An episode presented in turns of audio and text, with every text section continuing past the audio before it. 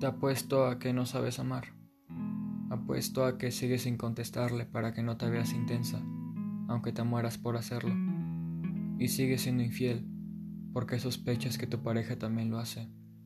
Apuesto a que no sabes amar y sigues celando a tu pareja por diversión. No sabemos amar hoy en día. Nos enamoramos detrás de pantallas en vez de decirle un te quiero en persona.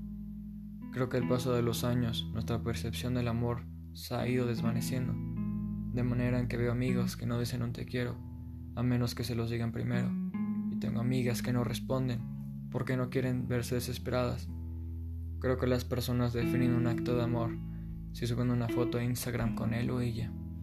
Siento que las personas tienen que verse felices ante los demás para poder serlo ellas, pero esa es solo mi opinión, ¿no?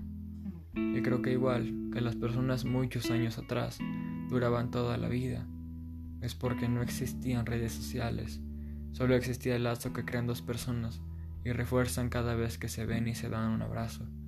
Creo que hoy en día buscamos algo para que nos unamos, pero siento que es un error. Decimos un te amo con tanta facilidad y no nos percatamos de la profundidad que puede llegar hacia la otra persona porque no sabemos su significado. ¿Y el amor qué es?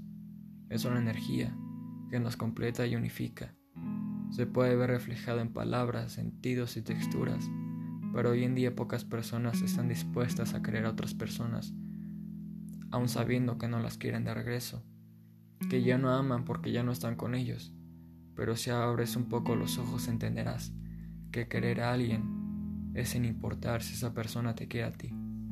Hay que tener valor para amar, porque preferimos que nuestra ex sea miserable solo porque te dejó porque no puedes decir un lo siento y te llenas de mentiras para justificarte. Pero te diré algo. ¿Cómo está funcionando eso? Te pido que abras los ojos y te des cuenta del daño que puedes causar por decir algo que en verdad no tienes ni idea.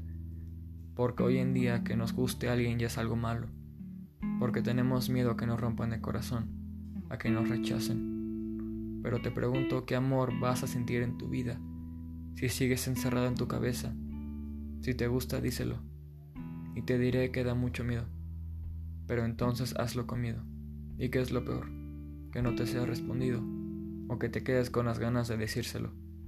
Deja de meterte en relaciones de los demás. Si quieres, critícalas y tírales tierra, pero lo único que vas a lograr con eso es enterrarte a ti mismo.